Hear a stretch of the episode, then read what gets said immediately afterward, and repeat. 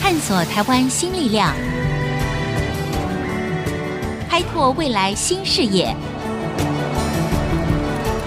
春风华语聚焦台湾，沈春华主持。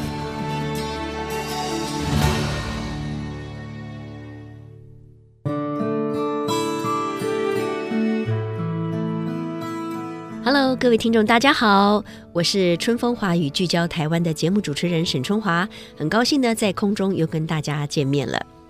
现代人呢，常常有出去这个旅行的机会嘛，哈。当然，或许你也必须要到外面去出差，对不对？出差旅游在外呢，沉重的行李就让大家很烦恼了。那或许你也使用过车站啊，或者是捷运站的这些寄物柜。不过我知道呢，这些地方的寄物柜啊还不便宜呢，因为他们都是以小时来计费的。而且最糟糕的是，有时候呢，在假日的时候，你可能还一柜难求，根本就排不到。那么从解决这个问题来出发，你知道吗？在台湾呢，就有一个新创的团队，他们就提出了类似像 Uber 或者是 Airbnb 的共享经济模式，要企图来解决行李寄放的问题。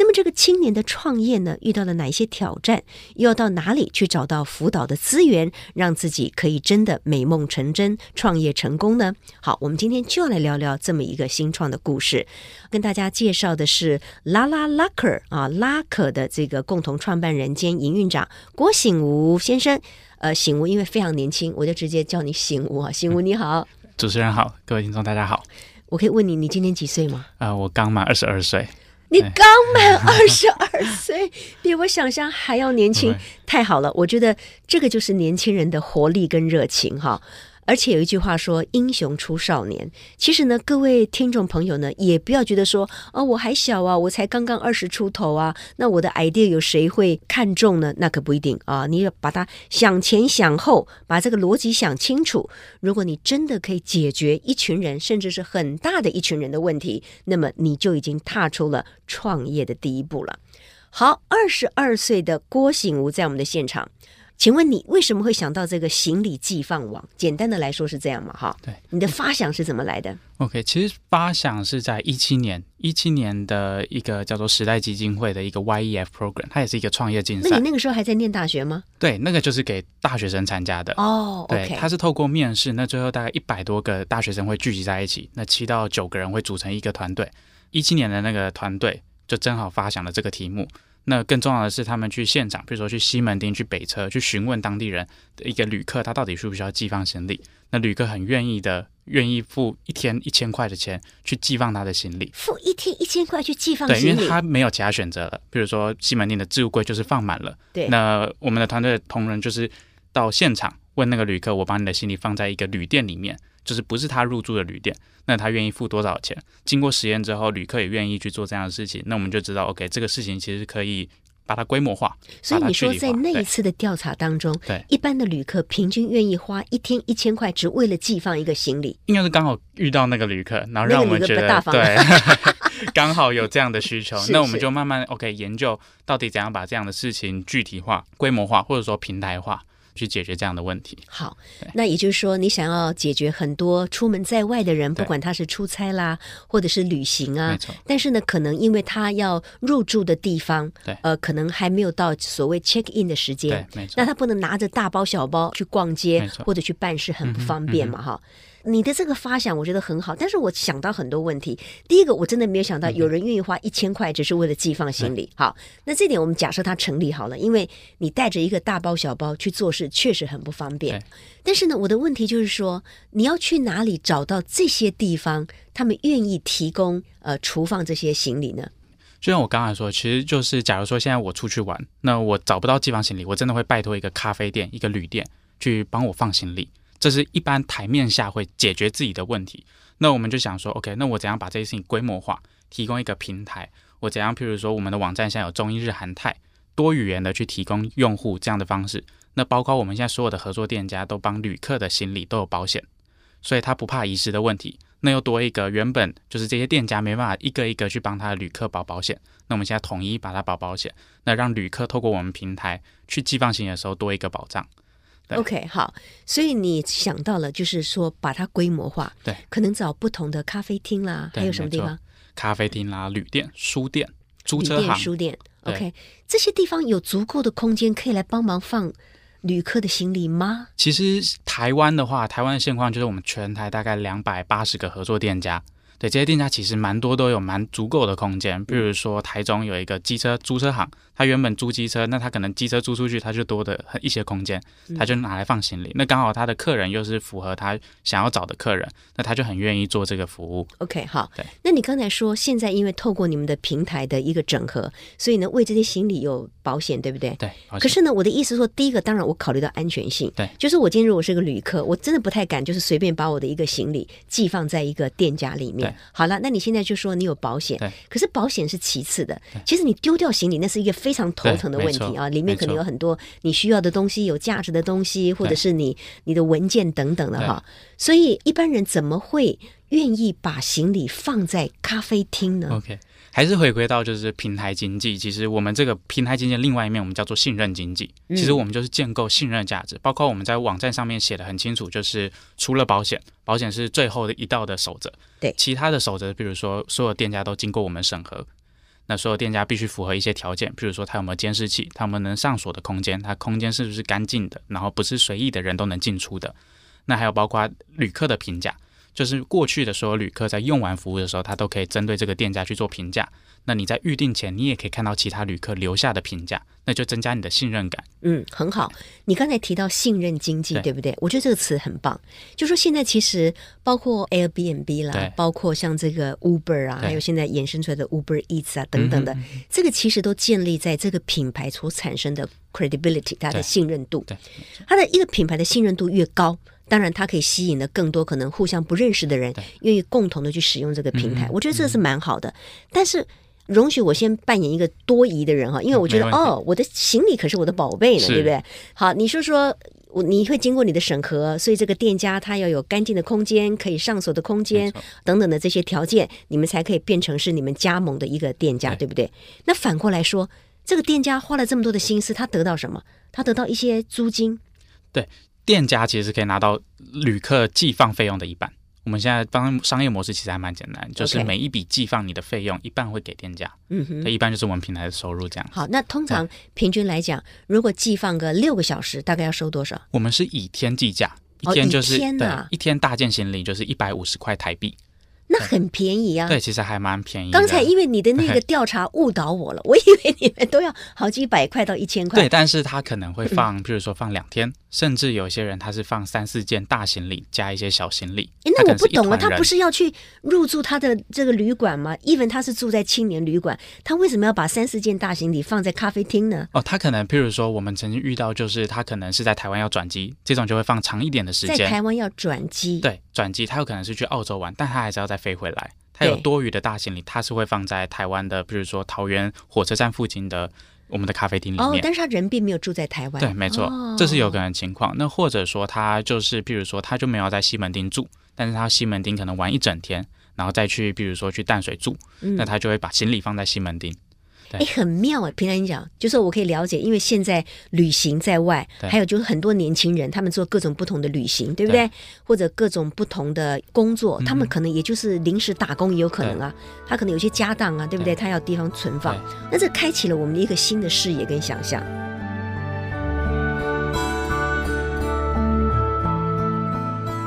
可是刚才你说店家一天才一百五，然后对还要七十五块给你们。诶对哎它一件行李，一件行李是多大？呃，四十五寸公分以上我们就叫大行李，那四十五公分以下就是七十块一天。对，对，就两种标准这样子放那一天。这样子的诱因足以让很多咖啡厅或者是一些地方愿意来做这件事吗？其实还蛮多回馈，就是这些店家反应都还蛮好。其实这一个收入是额外的，就是他没有任何上架费用或什么额外的费用。如果今天都没有旅客来，就没有费用，嗯那他就上架在那边。那假如说有人来，他就是一个额外的收入，因为他本业不是做收行李。对，对，那其他的话，因为我们有做一些问卷调查，就我们的这些合作店家，差不多十五到二十趴的用户，就是用完我们服务之后，会在他店内多一个消费。譬如说多买一杯咖啡啦，哦多用一个所以餐。他也很开心。对，啊譬如说我可能有刚刚讲额外的，消对费，租车行，他就顺便再租一个车走了。嗯对，嗯这些对商家本业其实效益是比较大的。啊、这对我就想到了很多的所谓的便利超商有没有？对，他们不但的扩充这个便利超商的服务的范围，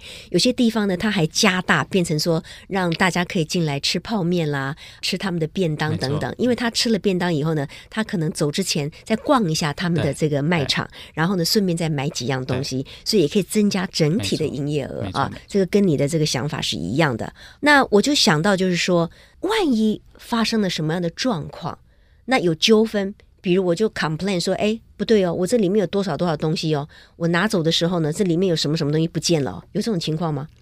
我们过去大概收了一万五千件行李，还没发生过，嗯是还蛮庆幸的。一方面也是台湾的店家都很友善，对，对。那我们还有强调的就是二十四小时的客服，就是旅客真的万一行李有什么损失或疑虑纠纷，他就联系我们客服，对，保险机制就会启动。我们目前是跟和泰产险就是做合作。那假如说他真的有纠纷，他联络我们，我们保险机制保险员就会去现场去帮他厘清整个纠纷，然后去做理赔的动作。那一件行李呃，最多可以理赔多少钱？目前是一万块，哦对，上，OK。限一万不。过当然了，有些东西很难用金钱来嗯对衡量，对对不对？比如说，他觉得他遗失了他呃一个什么相片本啊，诸如此类的哈。好，也就是说有这个理赔的机制，然后 so far 呢，你们呃面临的纠纷也不多，对看起来很不错哈对。那你要不要综合的说一下，到目前为止你们的经营的现况？ OK，目前的现况就是全台大概两百八十个合作店家，那重点的车站其实都有，你说高雄的车站啦，高雄美丽岛捷运站、台南车站，然后台中车站，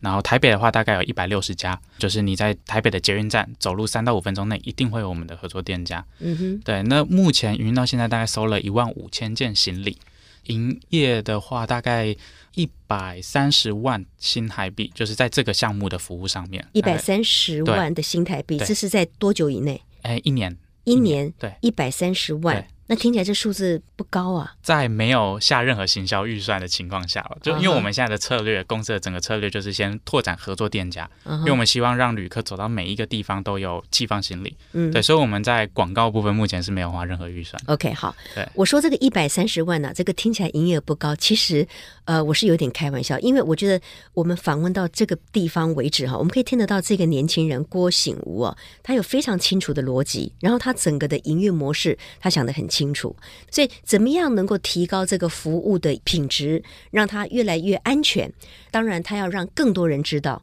让更多愿意加入这个寄放行李的店家加入，也让更多可能行走在外面的很多的旅客或者是出差的人知道有这个服务，那它未来的规模就会越来越加大。好了，广告回来之后呢，我们要继续请教郭醒吾哈。到目前为止，他们究竟损益两平了没有？马上再回到春风华语聚焦台湾。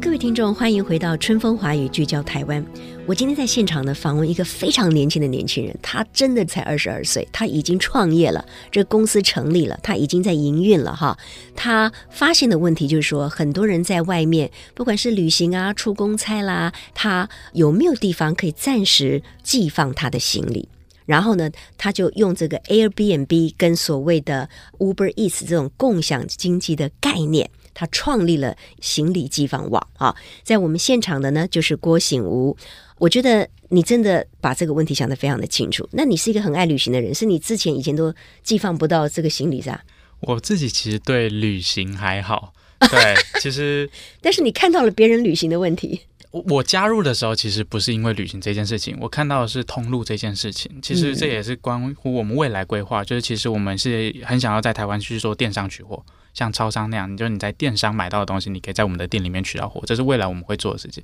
那当初加入也是因为这个原因，啊哈、对， OK，你刚才说的电商取货，那跟你对现在行李寄放好像是两个概念嘛？呃，我们的资源就是我们的店家，对那我们的店家店家啊就是变它成你的通路，对不对对？它是有空间的，是就是现在我们台北有六十多间合作的店家，那它其实已经有一个网络形态出现了。这些店家它原本就在收行李，它原本就可以放比较大的包裹，在它的店内。嗯哼，对，这是目前超商其实没办法做到的。如果说仔细去观察，超商超过四十五公分以上的包裹是不能送的，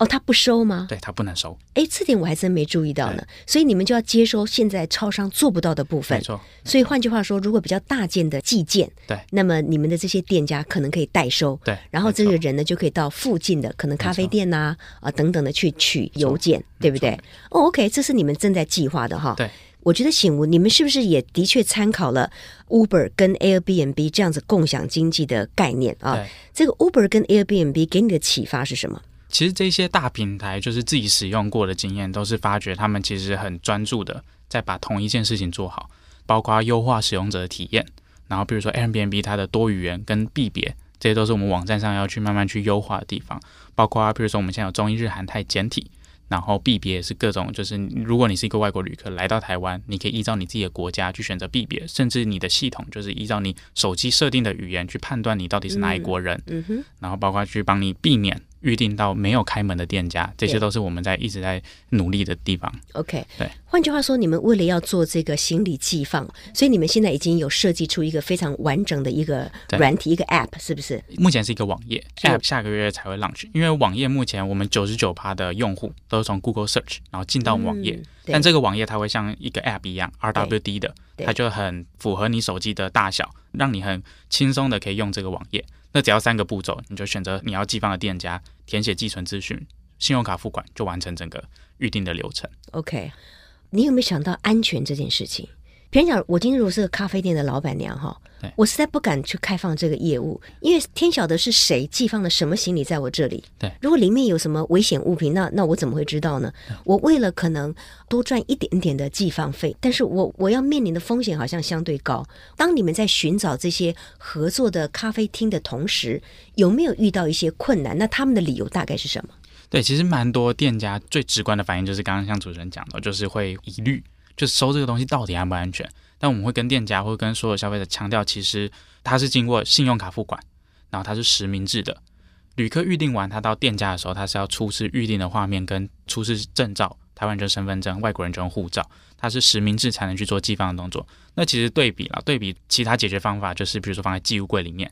寄物柜它是一个没有任何门槛的东西。如果说一个炸弹客真的他要去做恐怖攻击，对，他不会刷信用卡，他不会留下预存资讯，是对，去到店家里面，这我们都在很严格的去把关。 OK，对那在你们邀请更多的店家加入你们服务的同时，你们到底是得到的正面的回应比较多，还是得到拒绝的机会比较多？其实还蛮正面的。其实我们现在下一个年度的策略就是三十个城市，每个城市都要有合作的店家，这是海外城市。那包括像我自己在开拓的伦敦、巴黎、呃佛罗伦斯，像昨天佛罗伦斯就有一个 DHL 他们的那个转运点，他们就跟我们合作。那他们就是觉得 OK，他多一个服务，他甚至可以帮旅客把行李送走，那对他来说都是很正面的影响。 OK，对所以你们的这个服务，其实你想要走全世界的对，啊哈对。那在其他国家还没有像类似这样子的服务网吗？其实还蛮多的，譬如说欧洲，因为是旅游城市，欧洲至少有五到七个竞品。嗯哼，对，那到美洲、美国纽约啦、波士顿，至少有九到十个在做一样服务的同业。对。对，那你们的优势是什么呢？你如何跟这些国际上面已经在做这件事情的人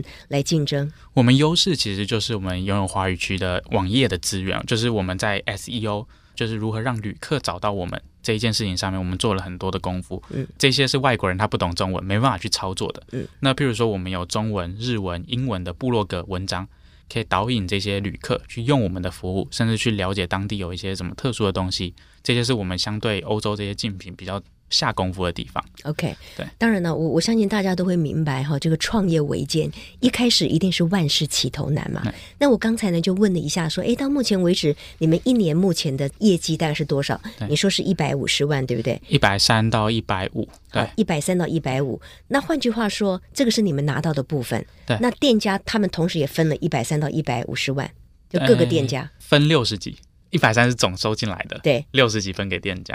对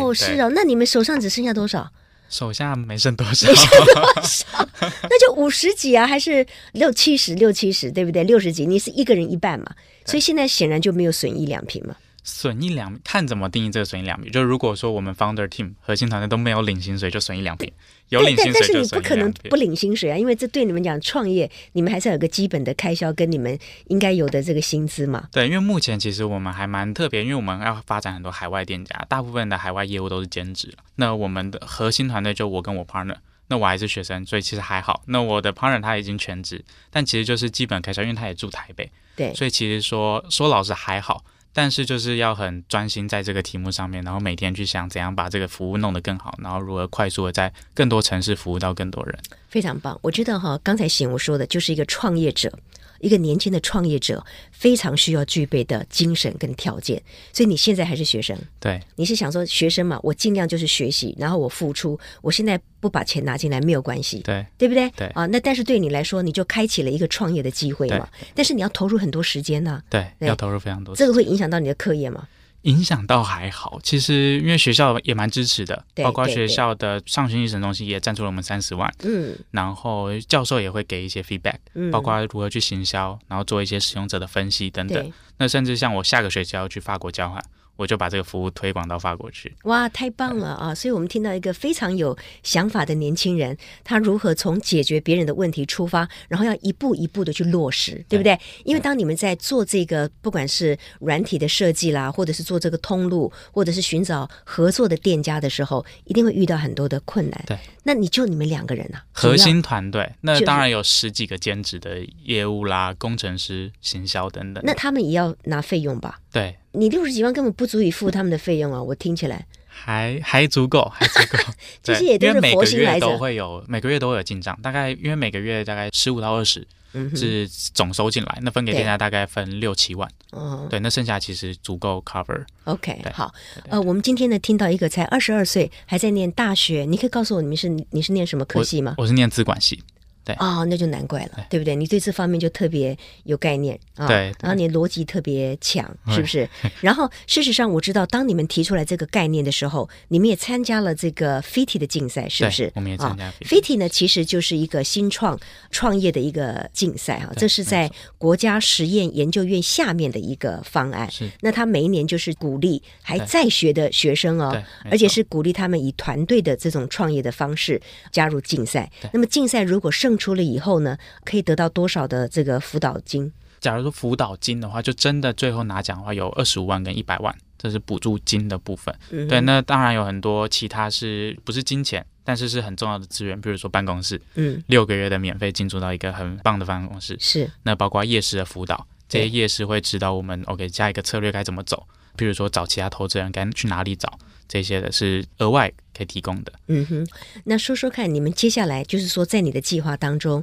呃，你的现况刚才我们大概了解了，对不对？然后你现在要把这样子的一种方式拓展到海外的城市去对，哦，那这个野心蛮大的哦，就是不只是立足台湾哦，还要对放眼全世界。所以以你们现在的目标哈，比如说明年希望达成什么，后年希望达成什么，可不可以跟大家说明一下？我们明年的目标其实还蛮简单，就是三十个城市，每个城市有五十到七十个合作店家，然后可以去服务全球的旅客。嗯哼对，就是当你比如说走到伦敦的时候，你就可以用我们的服务，因为它已经有五十到七十个合作店家在那边等你嗯去哼寄放。当然，明年也会落实，就是刚刚讲的电商取货，在台湾先做实验，那再到其他地区去做落地。嗯哼。对对对。我想今天我们访问了拉可的创办人，因为他所做的呢就是一个行李寄放网。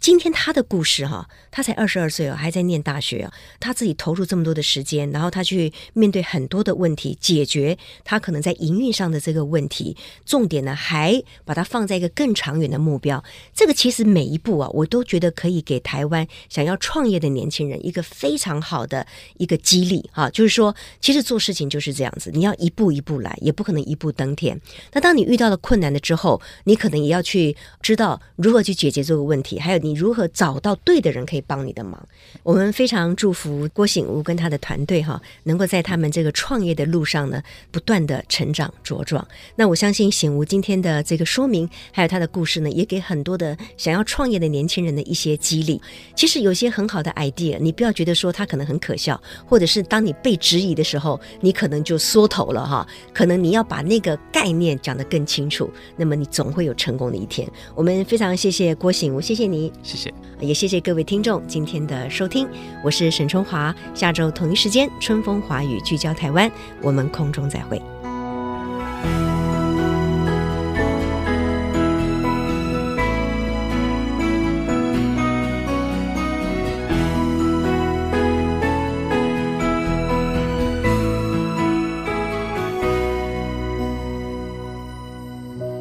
本节目由世界先进机体电路赞助播出，探索真相，开拓未来。世界先进机体电路与您一起聚焦台湾。